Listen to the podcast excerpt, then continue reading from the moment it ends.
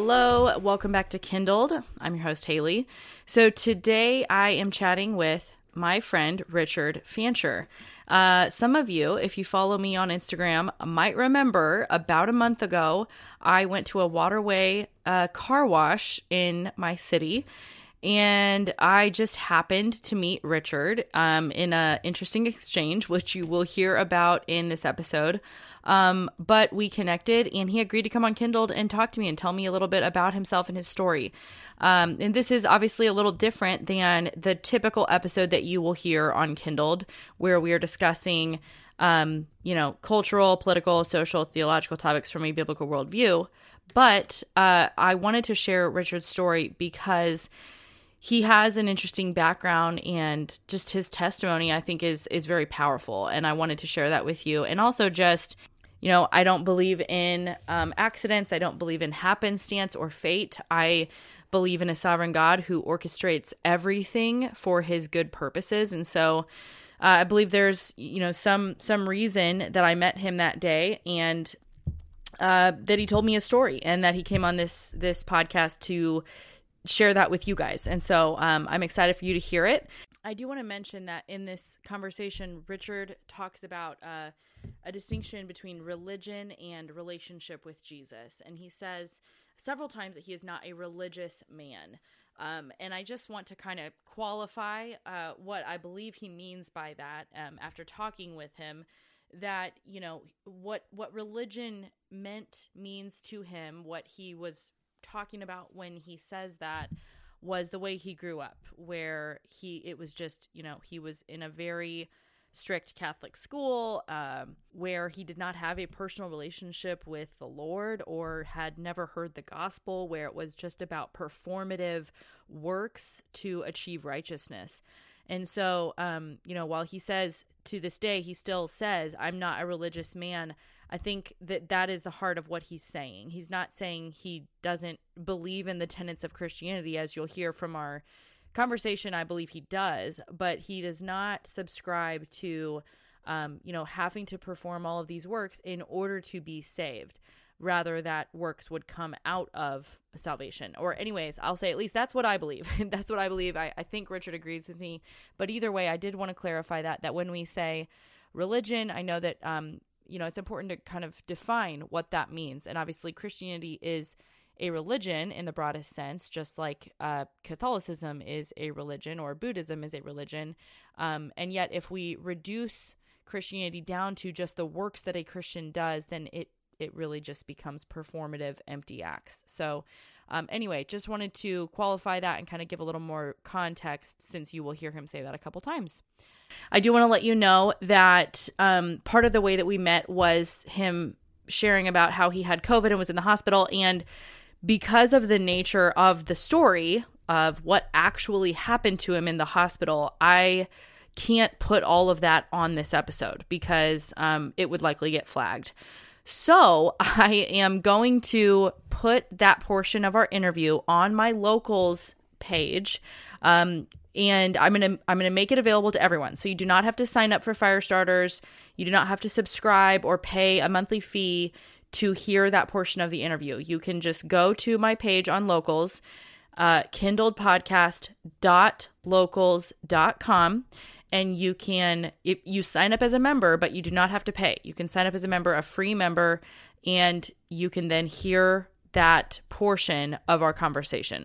So, again, if you want to hear that section of the conversation, uh, go to kindledpodcast.locals.com.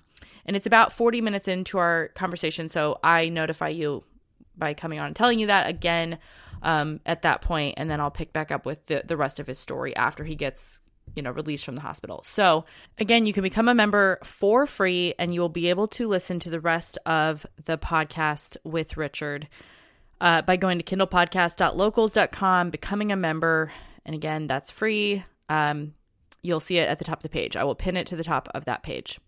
Uh, feel free to message me on Instagram if you have any questions or email me at Haley, H A L E Y, at kindledpodcast.com. And again, you can find me on Instagram at Haley.kindled and at kindled.haley. Now, while you are browsing Instagram, make sure and hop over to follow the Mama Militia. Let me tell you why. The Mama Militia arms families to confidently raise kids that will fight progressivism. You're in a race against the world to see who your kids will think is the expert, and the Mama Militia will help you win that race. Follow the Mama Militia because they are committed to educating future generations about the culture war we're in and establishing individual and family unit values to restore America's faith based foundation. Check them out on Instagram at the Mama Militia. Okay, here is my conversation with Rachel Reeves. Richard, welcome to Kindled. Thank you for joining me today.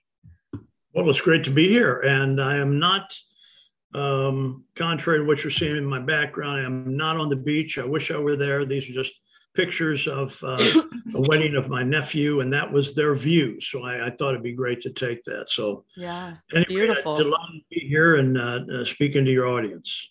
Well, for anyone who is um, who does not follow me on Instagram, I got to catch them up to speed on on who you are, and I'll allow you to kind of share that. But um, just how we met real quick. I mean, it was honestly kind of a, an act of providence. Um, and, and I, it's hard to argue that it was anything other because we were actually at the waterway car wash at the same time a couple weeks ago on, I think it was even a Wednesday morning. I, I don't recall exactly, but, um, and I was standing behind you in line and to check out and pay for a car wash. And you know you weren't wearing a mask and neither was i. And the the cashier handed you a mask and said we require masks inside. And you said well you know actually i just beat covid and i just got out of the hospital. And i have you know it's a new year. It's a new it's a new year to live free not live in fear and you were just like going in a little bit to your story and turned to me and I was like, wow, that's incredible. Like, congratulations on beating COVID and getting out of the hospital. And this 16 year old kid is just standing there like, okay, you know, and, uh, and then, um, I, I went to pay and I thought for sure he was going to say the same thing to me. But I think after, after your words, he was like, I'll just go ahead and leave you alone. so, so he didn't even ask me to wear a mask, but I went outside and, just asked you, I, you know, I came up to you and said, like, so it's interesting that you didn't change your mind on masks even after having covid and having almost died and really had a what sounds like it was a pretty severe case um, which you're going to share with us but i just said that's like that's interesting because you know you're you're not you it didn't change how you feel about how you want to live and you know where your hope is and that's just that's different you know? I think i noticed something different and then we just struck it up a conversation started talking. So that's how you're here.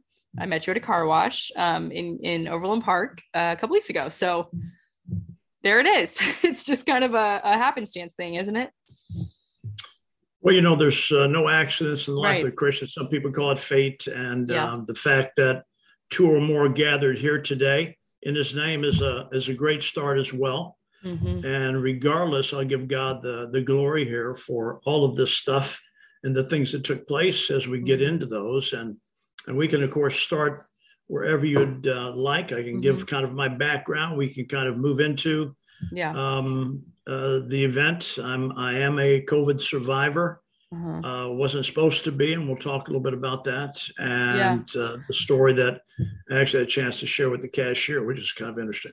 Yeah, well, uh, you know, now that you say that, you know, I, I think it would be interesting to start with your upbringing because you, you know, who are you? Because all I know, and and this is news I'm learning alongside those who are listening today, but um, I mean, you did mention to me some about how you came to know Christ and your background, but yeah, why don't you tell us a bit about yourself and uh, and your upbringing? Well, it's pretty complex. Uh, I'm glad um, we only have 45 minutes. I could certainly take about three hours, and mm-hmm. and uh, we may have to cut it in segments. But I'm an inner city guy, uh, as mentioned, uh, born on uh, raised on 8th and Brooklyn, predominantly Catholic neighborhood. Went to 12 years of Catholic school, and I estimated probably had two to three hours of religion uh, and catechism every um, school day of my life. So five days a week, two to three hours a day there, and then mass and so on. Um, raised on 8th and Brooklyn, my uh, grandparents were from the old country, Italian. Uh, my father's from Birmingham, Alabama. Um, we're told we have a street named after us down there. My name is Richard A. Fancher. That's just like rancher, but with an F, F A N C H E R. Uh, but uh, my father chose and allowed that um, we be raised Italian. So, as an Italian community, uh, we um, ate Italian food every day that I can remember. I, I had never had a hamburger until I was much older. I didn't know what the heck a, a hamburger was. But so 12 years of Catholic grade school at St. John the Baptist on, on Independence Avenue, and then uh, Military Academy on 16th and Paseo. It would later drop the military. Uh, I had two brothers. One passed away many years ago, my younger brother of cancer, mm, uh, a devout Christian young man. Uh, my brother uh, today lives in California. He attended Rockhurst, which is a pretty well known. Rockhurst mm-hmm. and De La were, were the competitors in Kansas City, the best. We played for what we call a Little Brown Jug, which was a extremely competitive, almost a KUMU kind of kind of deal. Mm-hmm. Um, I had an aunt, God love her. She was um, uh, she was from born in Tunis uh, or Tunisia, Tunis, Africa, or Tunisia, on the way to Sicily. That's where my grandparents were from. And uh, she, in a, in a predominantly Italian Catholic neighborhood, was a hellfire, Pentecostal, uh, tongue speaking um, uh, Italian lady who almost, not every day, would take me up to her room. We'd kneel and pray for almost 35, 40 minutes. And she did that without fail many, many nights. I don't know why me. I, I get I could guess uh, some of the stuff she prayed for. Uh, we'd we'd have meetings there at the house that were those healing meetings, and she would um, uh, speak in Italian. And if I brought any statuettes of Jesus, Mary, and Joseph, she in one time got them and threw them across the room and that became a very heated uh, uh, kind of thing between my mother and my aunt mm-hmm. because she'd say you can't have statues mm-hmm. um, you should only have god or jesus in front of you etc mm-hmm. and of course i could not tell because they're speaking italian whether they're cursing in italian or whether my mm-hmm. aunt and my mother had absolute respect for my aunt so yeah. um, graduated high school uh, uh, from the inner city there. Uh, at 17, had saved money, went out to California on my my seeking of truth, whatever that was going to be, and um, hung out with the druggers and the the surfers and um, uh, some occasional uh, street gangs of different types, um, Buddhists, Satanists, etc. Uh, so for a 17 year old, it was an extremely enlightening experience from a young Catholic boy who had seen uh, the inner city uh, and um, seen many faiths, but honed in on my cultural background, which was Catholicism and so on. I'm not a big believer in religion. Uh, and I found that when I went out to California, there's other truths, and I'll share some of those in the future discussion. Um, I came back from that, uh, and uh, at that time, Vietnam was pretty hot and heavy. And I worked for a little bit and uh, joined the United States Coast Guard, uh, where I would enlist in um, the Honor Guard. Uh, the Honor Guard had 32 people. Uh, they had routines that and um, were inspected only by admirals and specific people. I made the top 16, which was um, a bit more sophisticated and drill teams. They called it the silent, silent honor guard, where they mm-hmm. had no ca- cadence. We just had routines. Uh, and from that group, um, you could have gone to either presidential honor guard or the guard tomb of the unknown soldier. Mm-hmm. I did have my choice. Um, I was asked, I foolishly um, said, uh, you know, what do I want to guard a tomb for? I'm I'm 17 going on 18. I mm-hmm. what what could I glean from that? And a man would say, you know, you regret that someday, which I I have. But uh, then moving on, I um, uh, worked at several different uh, positions. I worked as a young boy, young man in the in the car biz, and um, when I got out of the Coast Guard, uh, got out of that, went into the insurance investment business, and did that for uh, and have done that for 46 years. Still doing that. We we work. Uh, my company is Fancher Financial Services. So I say it's Fancher, just like Rancher with an F, mm-hmm. and it's FancherFinancialServices.com, where we deal with uh, numerous uh, clients in the area of business and personal insurance mm-hmm. and investments um, in the area of mutual funds, annuities, etc. Gotcha. Now, okay. um, the company um, was only part of what I did. I bought properties and I I got involved in an election for the school board of one of the finest school districts in the country.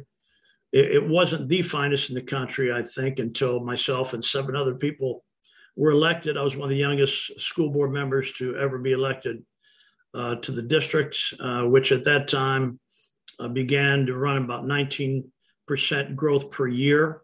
Uh, and people were coming from all over the country to uh, become um, members in that school district. At that time, I was involved in over $100 million of building projects. Uh, during my tenure, we became one of the finest school districts in the top 250 school districts in the country educationally.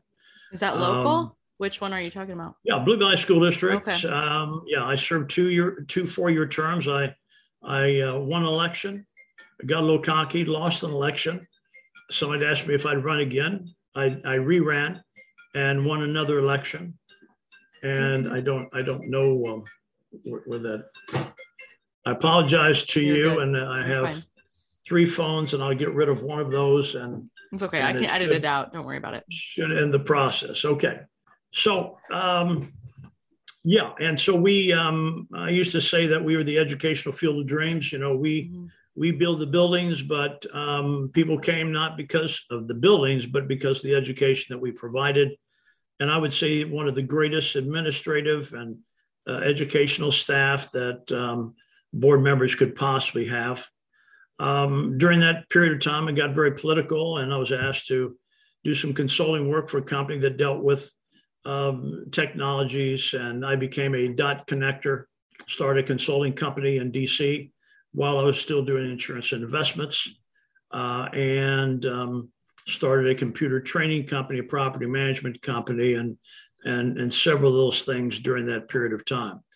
So um, that's kind of a Cliff Notes yeah. version of um, uh, the young and as the older Richard Fancher. Mm-hmm came into You've being and um, so on. So um, I'll halt right at that point. I want to take a second to introduce you to one of my sponsors, and that is my friend Lacey Baumiller with the Five Minute Meal.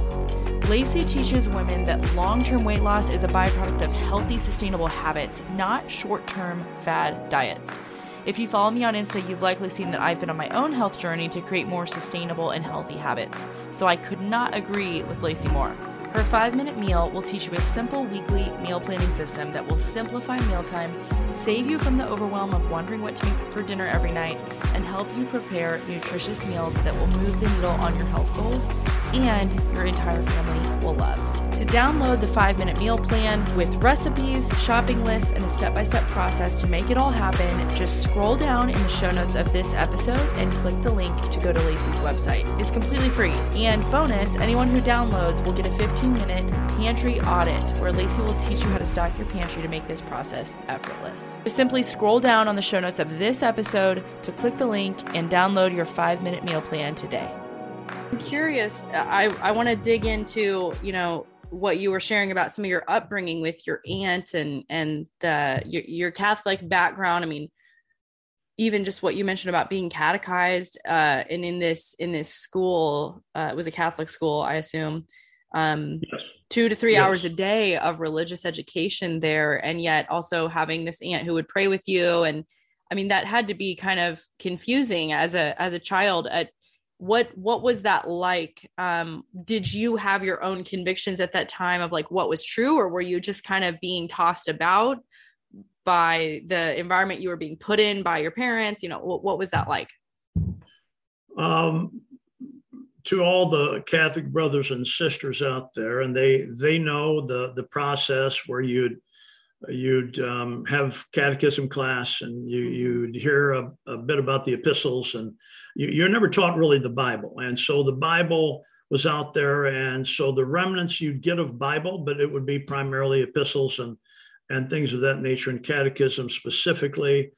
And so you're in a kind of a confined um, arena. And in that arena, you are surrounded by every Catholic of every type. And of course, in in I was an, also an altar boy, and so we learned Latin. I learned Latin in second and third grade, and and uh, we'd have masses every day. For the Italian women, we'd have, and it because frankly, it was most of the Italian women that were attending the masses at five and five thirty, mm-hmm. um, and they'd have an Italian mass, and then they'd have a a Latin mass thereafter, mm-hmm. uh, and so you're attending um, masses literally every day, and or every other day, and then you had to get confession on Friday where you would always start with, um, uh, Bless me, Father, for how I have sinned. My last confession was X. I lied to my mother. You'd go into the basics and you're afraid to go anything dramatic, mm-hmm. of course, uh, because that priest was in a partition um, and they never looked upon you because it was kind of a sheet in front of that. Uh, and so it was pretty consistent. Um, uh, it was very rigid uh, and uh, your your instruction was the best you could possibly get. I would certainly put, um, and your discipline ran a hard, fast second education. Uh, in high school, they were allowed to impose um, and inflict some uh, physical pain, and did often in grade school. The nuns and and rulers were and became my friend and I remember a, a, nun that used to spank me fairly frequently said, Oh, Richard, someday you're going to make something of yourself. And those tears would stream down. Mm. So it was a, um, that was Sister Margaret Mary. I'll mention her later. But um, that's hard to hear. That is really hard for me to hear. I, I hate that. well, you honest. mean the discipline part? Yes, I, yes, I do not. I, you're not asking my opinion, but I don't believe that anyone but a parent should be physically disciplining a child because I don't believe anyone but a parent can love a child in the right way to do that in a loving, controlled manner. I just, I do not, that's, that just grates against every part of my being. It's very and, hard and of hear. course, now you got to keep this in mind, Haley, and that's, that's very good. That's very appropriate. Um, now, keep in mind, I'm in the late 50s, 60s, yeah. a different frame of reference. I know. Parents, uh, my my father said, you know, if they smack you and it's warranted, you know, I may do the same when you get home. I mean, it was that mm. kind of mentality um, um, where you were told to trust those that taught you, have an absolute respect. Um, then you add some of the Italian culture to that, and and uh, you know they're very um, consistent and persistent with corporal punishment if you're doing the wrong thing because there was a lot of uh, other avenues that you could have gone in my neighborhood. You know, you're either a, going to be a priest or you're going to be a engineer or you're going to be a fireman or a policeman. Mm. Uh, and then they had other activities that you could have been, which were far removed, and you hear those things in the news. Um, yeah. But um, I think the time the culture, uh, the backgrounds were, were, you never thought discipline was a bad thing. You just figured that, you know, you deserved it. And uh, if the sister uh, gave you a punishment, I remember a nun breaking about three rulers over my back end because mm-hmm. I had passed around uh, the black hand. And um, uh, the black hand was representative of the mafia. And so I passed a little something around to the kids, and um, she said it's inappropriate. We don't. It's not something you you work toward, and we don't believe that appropriate here at school. And Richard, I'm going to do this. We used to have two guys who used to fight all the time, Gino and Carl. Uh, they fought almost every day. It was stopped short of completion uh, because the nuns would come and break it up. So one day, the uh, enforcer uh, sister uh, came into the class and said, Carl, Gino, I'm so tired of disciplining you that um, you are going to go out in the hall. I'm going to lock the doors of every classroom and you will fight until you cannot fight anymore. And no one, no one will stop you. And they did. And they never fought again after that. Now, that was a kind of a different different approach. But again, Haley, it's it was a different time. Uh, it was uh, a crazy time. Um, you know, we we'd come out of the Second World War. Uh, a lot of the fathers were veterans, and mm-hmm. before PTSD and and um, yeah. those things were recognized, you had those fathers that had that, and felt discipline was okay. Anyway, yeah. So yeah. So so you've got this just very um yeah, rigid upbringing that you are uh you know, living living through it. That's your life. And um uh, into your adolescence it sounds like you know you become you become successful and and you've got that side where you're starting businesses and you are you know you've obviously made something of yourself as sister margaret mary had hoped um, uh, uh, over and against her um, her discipline. You've you've come out and been successful, but where did you know what was what was your beliefs at the time religiously or uh, did, did you abandon kind of your catholicism and your catholic upbringing um, or was that something that you took with you into your adolescence i'm curious like how how that upbringing kind of might have colored your perception of you know, religion or God or any of those things? That's excellent. Uh, California really began a process for me as I I went out there and um, I was to go out there and live with the family for a while.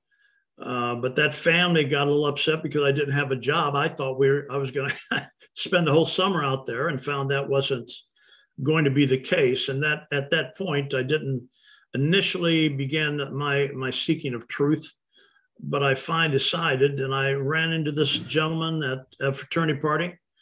Ends up he was a, um, um, a, a, motorcycle gang guy, but he looked like a Harvard graduate. But he was a leader of a gang in in uh, California on Van Nuys Boulevard. My haunts were were La Jolla Beach and Newport Beach and and um, Santa Monica Beach and Zuma Beach and and um, as you get a sprinkling of things from surfers to druggers to to beach boys to to gangs, and um, you'd run into different religions. A lot of Buddhists out there, a lot of monks, a lot of a lot of things, and I just start asking questions and seeking what I thought was truth. Now, um, I didn't find truth because nobody could express truth uh, that I felt was truth. Mm-hmm. Uh, I did at one point, and I remember very vividly uh, in a junior college stint that I had during the uh, pre Vietnam years, um, where I was in a philosophy class. And he started talking about truth. He said, You religious people. So, what are you? I said, Well, I'm Catholic and I'm proud of it. Two or three other Catholics sitting next to me. I'm now about 18. And um, he said, Can your God create a rock he can't lift? So we get into this discussion about that. I'm thinking, my gosh, how do you explain that stuff? Uh, and I decided, I said, I'd like to see after class. So two of us went out there and uh, we started hitting them up. You know, you're, you're putting down religion. No, I just asked you if you knew what truth was. I said, well, according to Thomas Aquinas, I said, don't, don't give me the BS, Richard. Uh, you don't know what truth is, do you? I said, Well, frankly, I don't. I said, You guys? Well, I, I stick with Richard, whatever Richard says. He said, um, Jesus said, I'm the way and the truth and the life. And I, I looked at him and I said, uh, I never heard that mm. ever. But I said, wow. You're putting down religion. He said, Never did. Mm. I talked about truth, period. I left there and, and you know, something, something inside kind of clicked. And and at that time, I used to wear a St. Christopher medal all of my life. Still have it. Big chain. St. Christopher was to protect you in all things. And suddenly, St. Christopher was no longer a saint. Well, in that period of time, I, I um, got married uh, as a young man. And after I'd gotten back from active duty, and um, my mother in law, very gracious lady, uh, was a very devout Christian lady she talked about salvation and those kinds of things. And I, I said, well, you know, I mean, Catholics don't quite believe the way you do. He said, she'd say, don't they believe in Jesus? I said, yes. Don't they believe God raised him from the dead? I said, well, yeah. Mm-hmm. Uh, you believe in God, the Father, Son, the Holy Ghost? I said, I think, like the lyrics said, uh, you know, um, the friends I admire most are the Father, Son, the Holy Ghost. I can't remember what that song was. Mm-hmm. Um, and except that they left for the coast, I think that was the rest of it. And I said, so I, yeah, I do. And I said, I'd say most Catholics do. But I, I'm, I'm kind of having a problem with the religion. You're a Baptist. I, I don't, you know, I've been in one of your services. It sounds like a roller skating rink. The guy's talking through his nose I'm getting upset because I'm not used to a, a priest not being up there and, and Latin and all those things. And then the Catholics began to get away from Latin and starting to go a uh-huh. different route and doing different things. Now, now all of that's beginning to take place. St. Christopher is no longer a saint who I believe protect me through the years. Um, uh, and from a rigid and very strict uh, background, a Catholic, but had implanted a Pentecostal mm-hmm. who would lead her mother and father to the Lord before they died, and a father who came back from the war and would always question, Why did I come back? And why did my friends not come back? Mm-hmm. And I said, God, Dad, do you believe in God? He said, You know, I don't. And I admire those people that believe in something like that, but it's not my style. It just isn't. Mm-hmm. He would later accept Christ as Savior before, long wow. before he passed away. But so during that period of time, there are several things that took place. Would take much longer than the time you have. Um, but um, I, I, was given the plan of salvation, mm. and it's a simple plan. Uh, but I start reading where the Bible was, uh, and it talked in Hebrews, I believe, and I um, I quote that Hebrews four twelve, and I got it close. That the Bible is alive mm-hmm. and active. God's word is alive and active. They go yeah. to the part that says sharper than a two edged sword, mm-hmm. and that's what they remember. But they don't, if you ask somebody, but what was pre that two edged sword?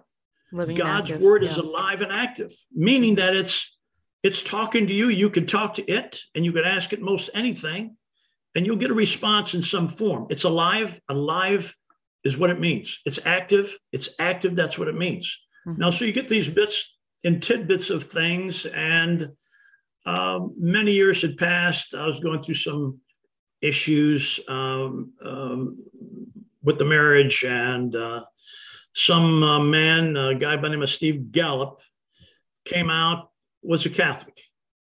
He said, I'm not asking you to change religions for me because religion, Richard, doesn't get you to heaven. Mm-hmm. It's your acceptance or denial of Jesus Christ. Yes. Either you accept him you deny him. I said, well, you know, we Catholics, you know that. We believe in Jesus Christ. He said, so do demons. I said, yes. whoa, wait a minute, man. He said, no, no, I'm telling you, so do demons. Mm-hmm. And they fear the word, they fear that name. Mm. So he broke down. This was one of those times he came out and somebody asked him come and visit Fancher because, you know, he's one of those crazy Catholics and, you know, he's he's all over the place, and you need to kind of share your story, which he did.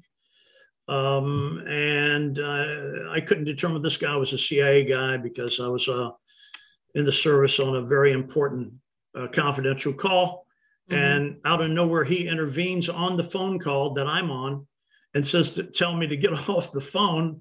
I said, Who is this? He says, You know who it is. Well, the only way that he could have been on that phone that I was making, which was an extreme military-ish kind of phone, um, except that he was had something to do with some military in a fashion.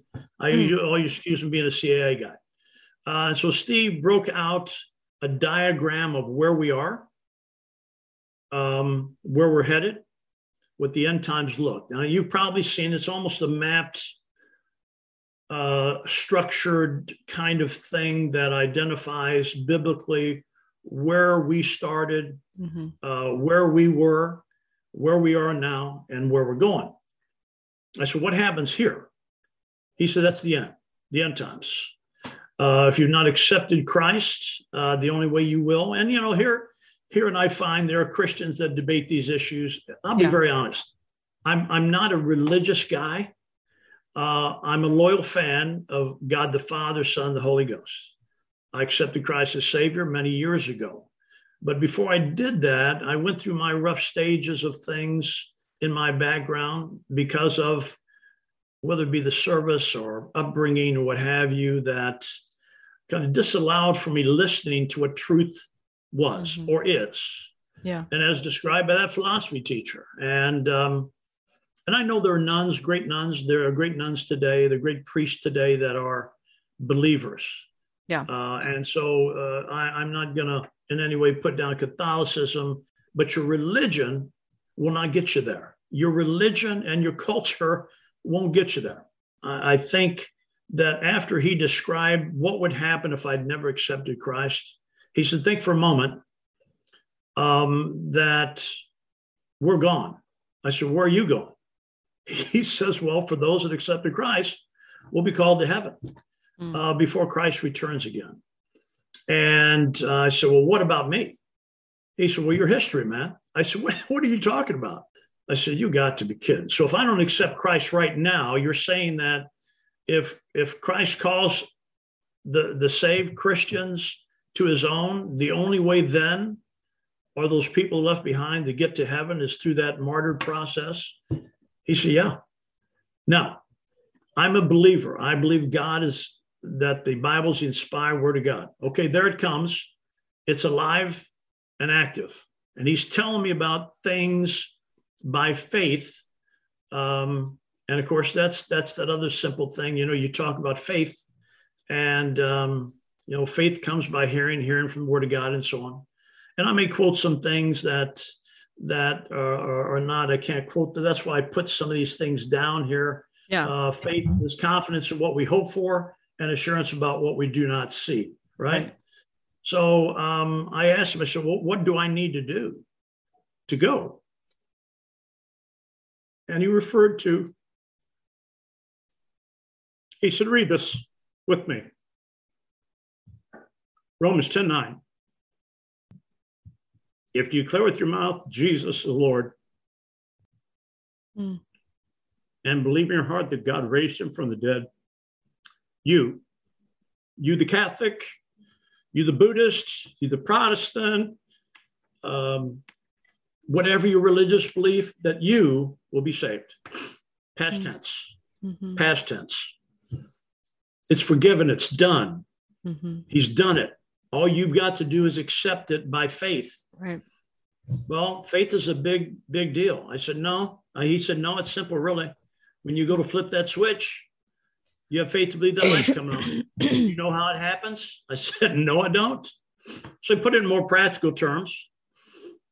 And a friend just recently told me, he said, well, you know, you talk about faith. What about these people? Hundreds of them that ride in a cylinder in the air, they're going four to 500 miles an hour. Mm. Now, that's that's faith beyond it, right? Mm-hmm.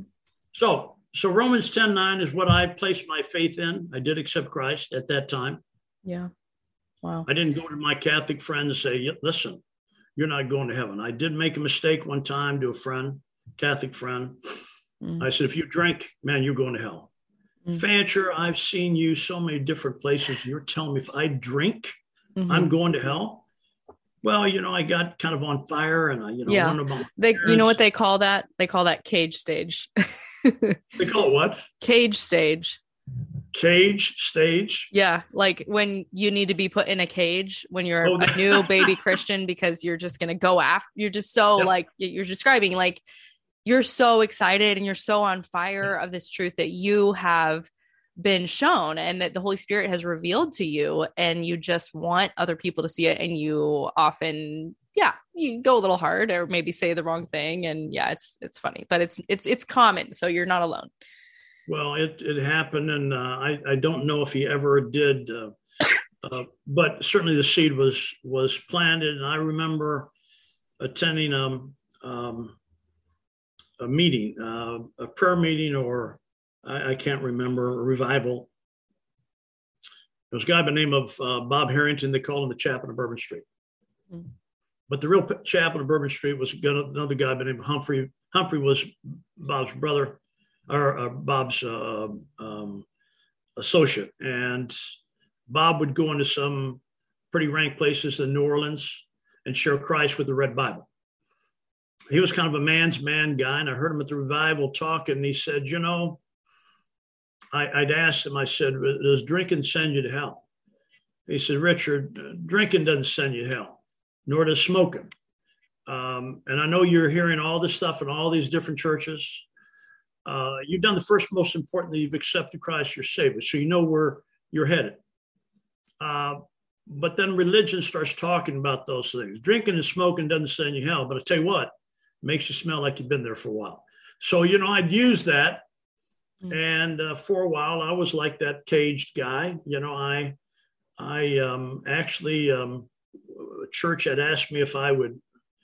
They felt the Lord had led, you know, that one of those things that to have me lead singing. Well, I've never, I sang in a group years years ago in the 60s, and they wanted me to lead sing. I said, I've never done that in my life. Well, the Lord's told me, so the Lord told you. So yeah, if you take a position though, for the next years that you're associated with it, you can't go to show, you can't go to dance, you can't have a drink, can't smoke, etc. Well, heck, that was worse than the honor guard. The honor guard, you can't drink, smoke, cuss for your life. So I'm told things have changed now. Uh, but the truth was that I had accepted Christ as Savior as a Catholic mm-hmm. uh, by culture and religion. Um, and when I'd share things like that to Catholics, it's very difficult for them to understand. I have that belief. Mm. I have that belief system, the same as you. And I would say it's a repentance and it's a turning away from yeah. those old things. Behold, all yeah. things are new. You accept or you deny Jesus as Savior. Mm-hmm. That's that's the question. Romans 10 9 says it all. It did for me. Our next sponsor today is Cornerstone Curriculum. So, I am actually a graduate of Cornerstone Curriculum's four year course, Worldviews of the Western World. I took it in high school. I rediscovered the name of the company and got in touch with the founders because I wanted to tell them just how impacted I was by that course that I took all the way back in high school over 15 years ago. And um, they became a sponsor of the show because they believe in what I'm doing. And I cannot say enough good things about what they did for me and um, just how they out their curriculum taught me how to think critically it taught me how to understand you know, the founding of our nation and how it was rooted on the truth of God's word and on these biblical principles and the dignity of human life and the fact that, you know, mankind has a simple nature. Uh, this curriculum is how I learned to think critically about these issues. It instructed me in all of these, you know, questions that we now are weighing every single day in our in our own personal lives and these cultural issues. I learned to think about those things because of that curriculum um, almost entirely. I mean, I just credit it with so much of my own development uh, and worldview as a young adult. So I cannot say enough good things about it. Their website, cornerstonecurriculum.com, has that as well as a lot of other products and resources that can help you to teach your kids how to think critically. They even have Bible studies, and Answers for Difficult Days series that covers a lot of the topics that we are dealing with today in terms of justice and sexuality and the family. Um, the, their website is going to be an excellent resource for you, whether you are a homeschool family or even a a parent with kids in private or public school who wants to bring in some Christian worldviews resources and supplement your kids' education with that. So check their website out, cornerstonecurriculum.com. Use the coupon code Kindled for 5% off and make sure you hit up their website as you are ordering curriculum this spring for the coming year. Yeah. Okay. And, and let me and let me respond to some of that because I I think you're bringing up some really interesting, you know, so many interesting conversations that obviously church fathers and you know uh, have been having throughout history, right?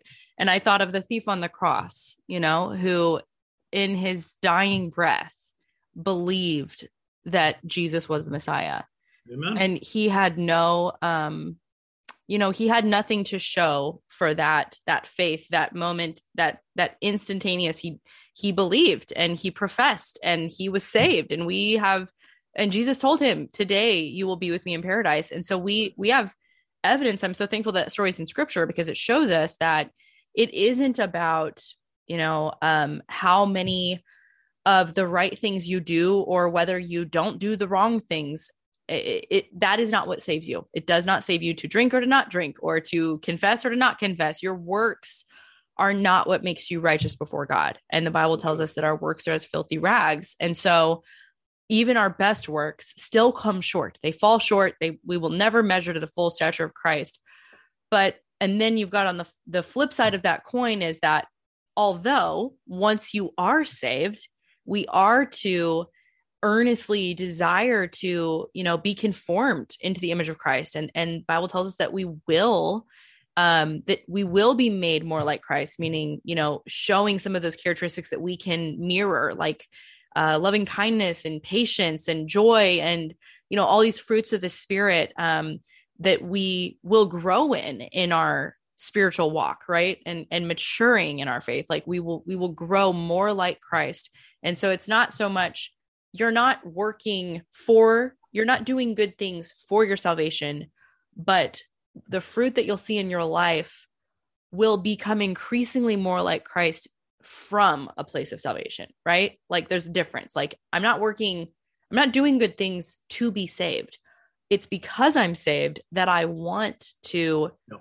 obey God. I I love no. him and I want to serve him. I want to obey his word. Like I certainly am not perfect, but I pray that he would help me and strengthen me and grow me and that the Holy Spirit would change me and use these suffering the, any suffering in my life or difficulty like which we'll talk about your situation with covid but like use anything to um to to grow me and make eh, you know it's like once you're made alive like if you picture like a flower or a plant like it would be counterintuitive for that thing to stay the same size forever. Like if a flower that's not growing is dying and that analogy falls short i'm sure but the idea that like once you are made alive in Christ, like you cannot help but to want to obey God. And of course, again, not perfectly, nobody's perfect. We know that. But and and that's just where, you know, obviously we're talking about deep theological truths that um,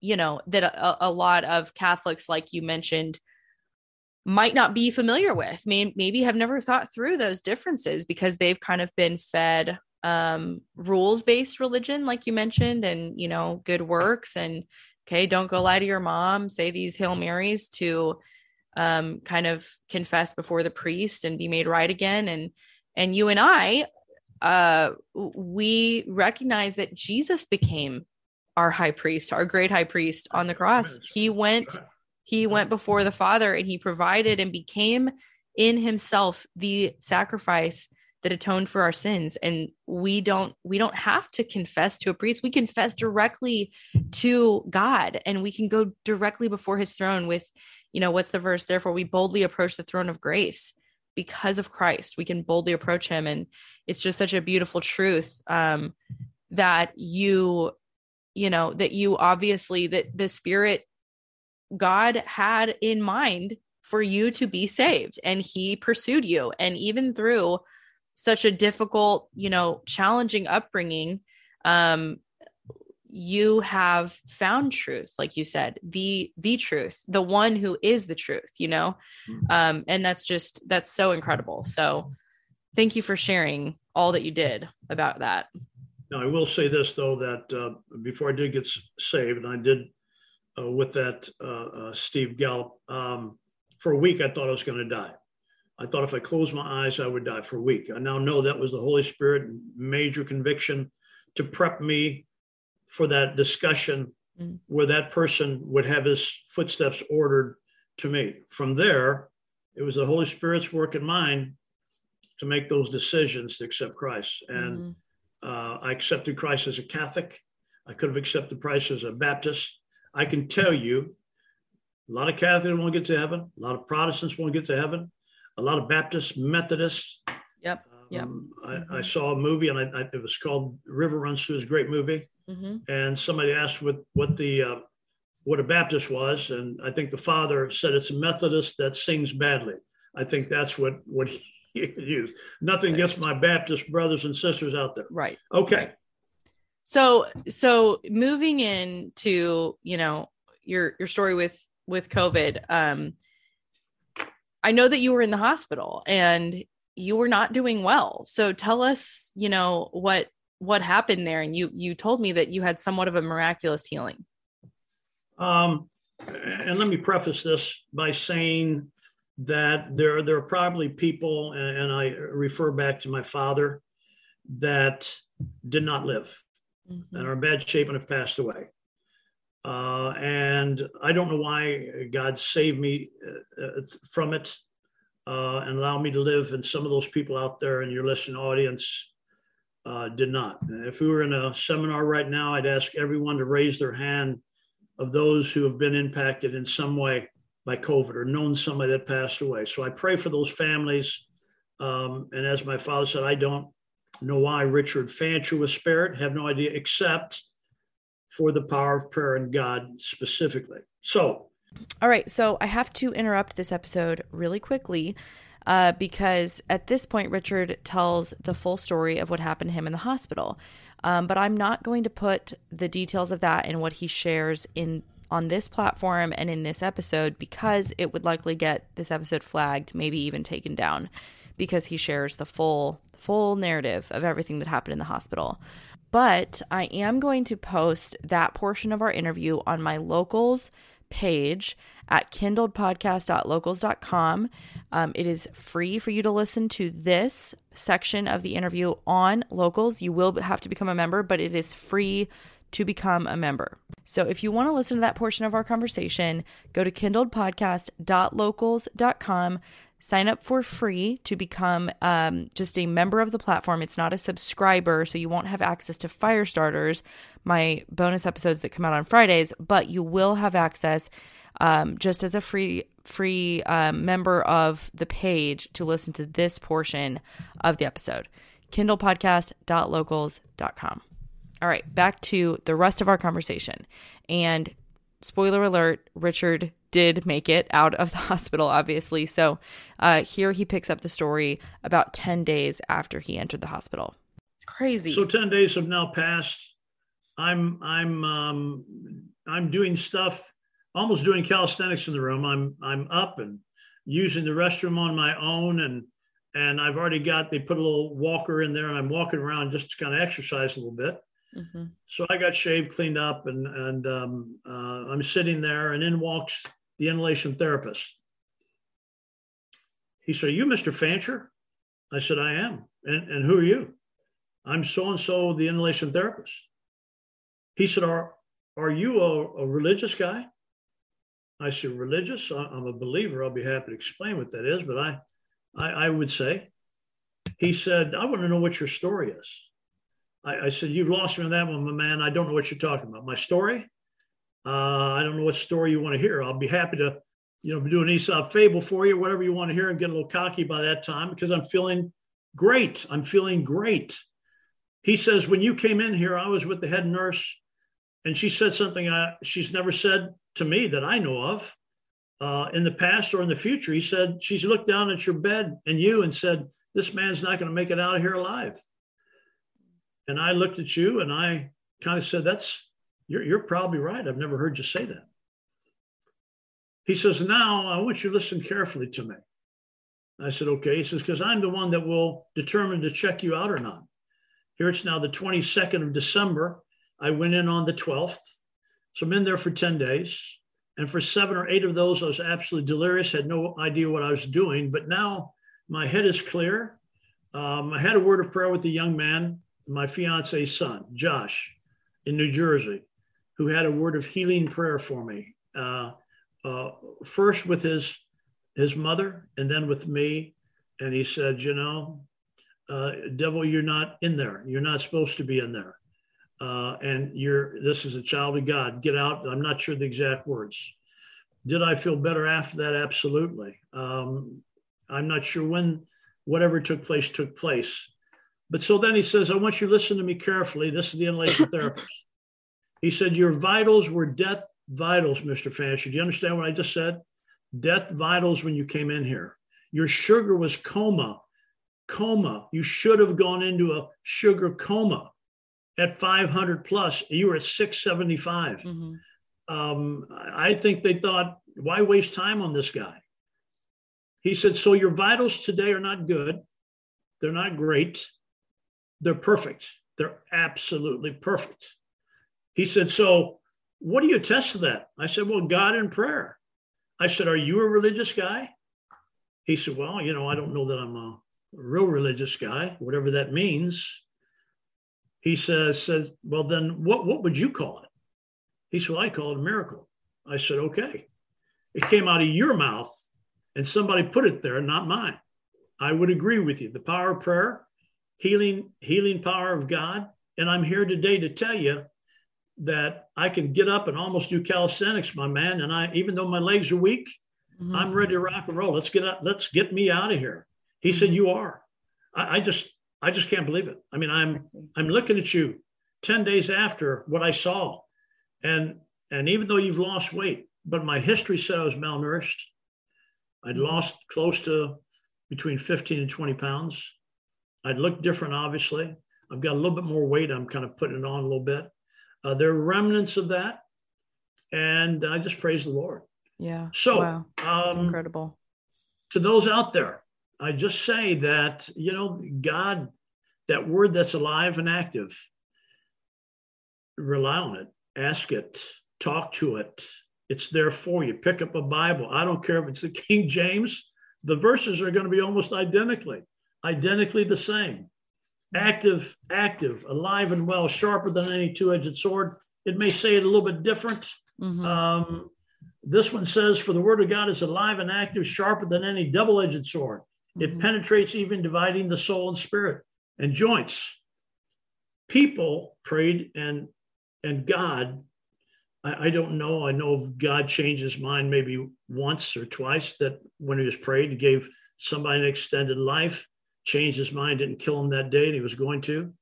Um, and maybe it's as we all have an appointed time. Mm-hmm. Uh, as somebody said, it wasn't your appointed time. And to those out there, again, I pray for your families. I'm sorry for your deaths. Mm-hmm. Uh, I don't know why, but they had an appointed time, no matter where yeah. you are. Yeah. Uh, but I will also say this the issue is not a partisan issue. I don't give a doggone if you're Democrat or Republican, right. uh, Protestant, Catholic, uh, you know, some pygmy in some place in another country. Mm-hmm. It's not about that. No. If if not. there is a risk, there's got to be a choice. Yes. If I ask you get on this plane and say, Haley, you've got 70% chance that you'll make it, but 30% you won't. Mm-hmm. I can mm-hmm. tell you, Haley, I love you to pieces, but I'm getting off this plane. You stay here if you want to. Mm-hmm. If you choose the vaccination, you choose the mask, that's your choice. But mm-hmm. don't make me wear a mask. Give me the choice. Sir, you can or you can't wear it. Yes, you have that. Don't give me a stupid card. This is not Europe. This is not Russia. Mm-hmm. This administration, I have talked personally with Biden years ago when I was active politically. Mm. He's not the same guy. Yeah. Uh, he was a Democrat, yes. Heck, I was a Democrat way back in the day. Right. Uh, I, I, hate to like denominations, hate to nominize. Uh, I'm a conservative, conservative Republican. But he was a stout conservative Democrat way back mm-hmm. 30 plus years ago. Mm-hmm. What what you see right now, I have no idea what it is. Somebody has directed him. Don't know who that is, but yeah. Well, you see, I think you see, um, you see a lot of things, but what we do see is is uh, Romans one being being worked out that God has given some over to a debased mind, and um, those who have rejected His word you know at some point like you said uh you know I, I, will say i'm i'm a big believer in god's sovereignty and mm-hmm. you know and that that mystery of where does free will and sovereignty interact but but he is not going to like if you if you are choosing to live against his word and and against his truth and to set yourself up against the wisdom of god and you are becoming an opposition an opponent of it he will he will allow you to do that. Like he will not always stop he doesn't stop everyone who does that right? Like some people really die in in their sins in their resistance of truth. And unfortunately i think that we just see a hardening of heart and a hardening of resolve against the truth against the truth that like humanity is valuable and has dignity. And we see that in all kinds of policies from you know pro-life issues to to how covid has been handled where we don't see life being valued. We don't see humanity regardless of vaccination status regardless of po- political um, affiliation we don't see humanity's value being upheld and protected through the policies of this administration and and so many other things. But i mean it's yeah it's it's ugly. It's really ugly what's happening. And it's i think it's straight from hell like straight from the devil himself. Oh man i agree. There's some uh, diabolical stuff and things going on and people need to be ready when that shout comes. If you're not ready you know and and of course uh, when they talk about getting decapitated for that for your belief in god and jesus and salvation and so on um, and I know there's differences of opinion about called out or not, but the fact is, um, salvation is the key. That's the important mm-hmm. thing. That's acceptance or rejection is yeah. at your doorstep. You yeah. can choose to do or not. So yeah, uh, and that that uh, quickie, uh, the uh, the nun. Now it's been was 35, almost 40 years uh, after the fact. I was mm-hmm. going to speak at a dedication of one of the buildings they were presenting myself and a senator and a congressman. And I'm walking through the restaurant, and a young lady goes, Richard, my gosh, Richard, how you doing? A young lady I haven't seen for a while. So I walk over. She said, Do you know who this is? I said, No. I mean, I, I looked at those blue eyes and I thought, boy, that those eyes look familiar. She said, This is Sister Margaret Mary. Mm. I said, You got to be kidding. I said, Sister, you remember who I am? You said I was going to mount to something someday and you just cry? She said, I recognize your face, Richard, but it's been so long. I I'm on a school board of one of the finest school districts in the country, overseeing 10,000 children and 1,000 employees. And, and we're one of the top in the country. Oh my God. And those tears started to flow again. 30, 40 years later, who, who would have thought Mm-hmm. And why was that? And did that happen? Except a reminder that some of the things she did as an educator, like all educators, uh, something good came of what she did, other than spanking my butt. Anyway, so I oh, thought yeah. I should. yeah, other than that, Sister Mary or Margaret Mary, yeah, Margaret Mary, yeah, absolutely. Yeah, God, and God does. She wasn't God wearing her habit either. By that time, oh. she wasn't wearing a habit, so she was out. Yeah, you know they, they don't do that. Maybe maybe she'd maybe she'd had some some interesting changes of heart on her on her oh. in her own life. Who knows? Could have, could yeah. have, could have. Wow. Well, Richard, I appreciate you taking the time to share your story. And, you know, the thing that stands out to me above everything that you said is that it hinges on salvation hinges on your acceptance of or denial of Christ. It does. On forget about anything in your past. Um, forget about any labels. Forget about um, what system you believe in. If you do not accept Jesus Christ as your savior, if, savior, and if you do not see Him and believe Him to be the Messiah sent by God to save us from our sins, from what we deserve, which is eternal separation. I mean, if you do not that that's what it begins and ends with. That is it. That's the only the most important thing. And and from there, of course, we know that there is a whole lot of other questions that you can ask and say, am I living in line with that truth and with, you know, glorifying Christ with my life? But but I would just invite anyone who has not made that decision to really truly seek God on that ask him to reveal himself to you if you if you never have if you've never spoken directly to God or prayed and asked for wisdom ask him. Like it says that the lord delights to give wisdom and that he he is the one who who actually gives us that understanding and and his mm-hmm. holy spirit is living and active and and the word is uh available to you. I mean you can get it for free on your phone for goodness sakes. Like the like you mentioned the bible like his his word his inspired word is there for all of us. Um and that's how we can know him. The primary means we have to know him and who he is. So thank you for your testimony. And i i pray that god uses that to just encourage some to you know maybe really evaluate whether that is something a decision that they've made in their life or not. So thank you. Amen. can we close in prayer? Yes absolutely. You go ahead. All right. Gracious and father thank you for the spiritual food that you provided. To whomever hears it, whether they be sick, heal them. Uh, whether they not know you as Savior, no matter what religion they are, that they accept your Son. Bless this spiritual food as nourishment to their souls. Thank you now. And you promised where two or more were gathered in your name, there you were. Here you are, alive and active. In the name of Jesus, we pray. Amen. Amen. All right, guys, that's it for this week. I hope you will uh, grab the rest of that conversation over at kindledpodcast.locals.com. And uh, if you are in Firestarters, if you're a subscriber there at $10 a month, then you'll be hearing from me Friday. Otherwise, I will see you next Monday here on Kindled. Have a great week.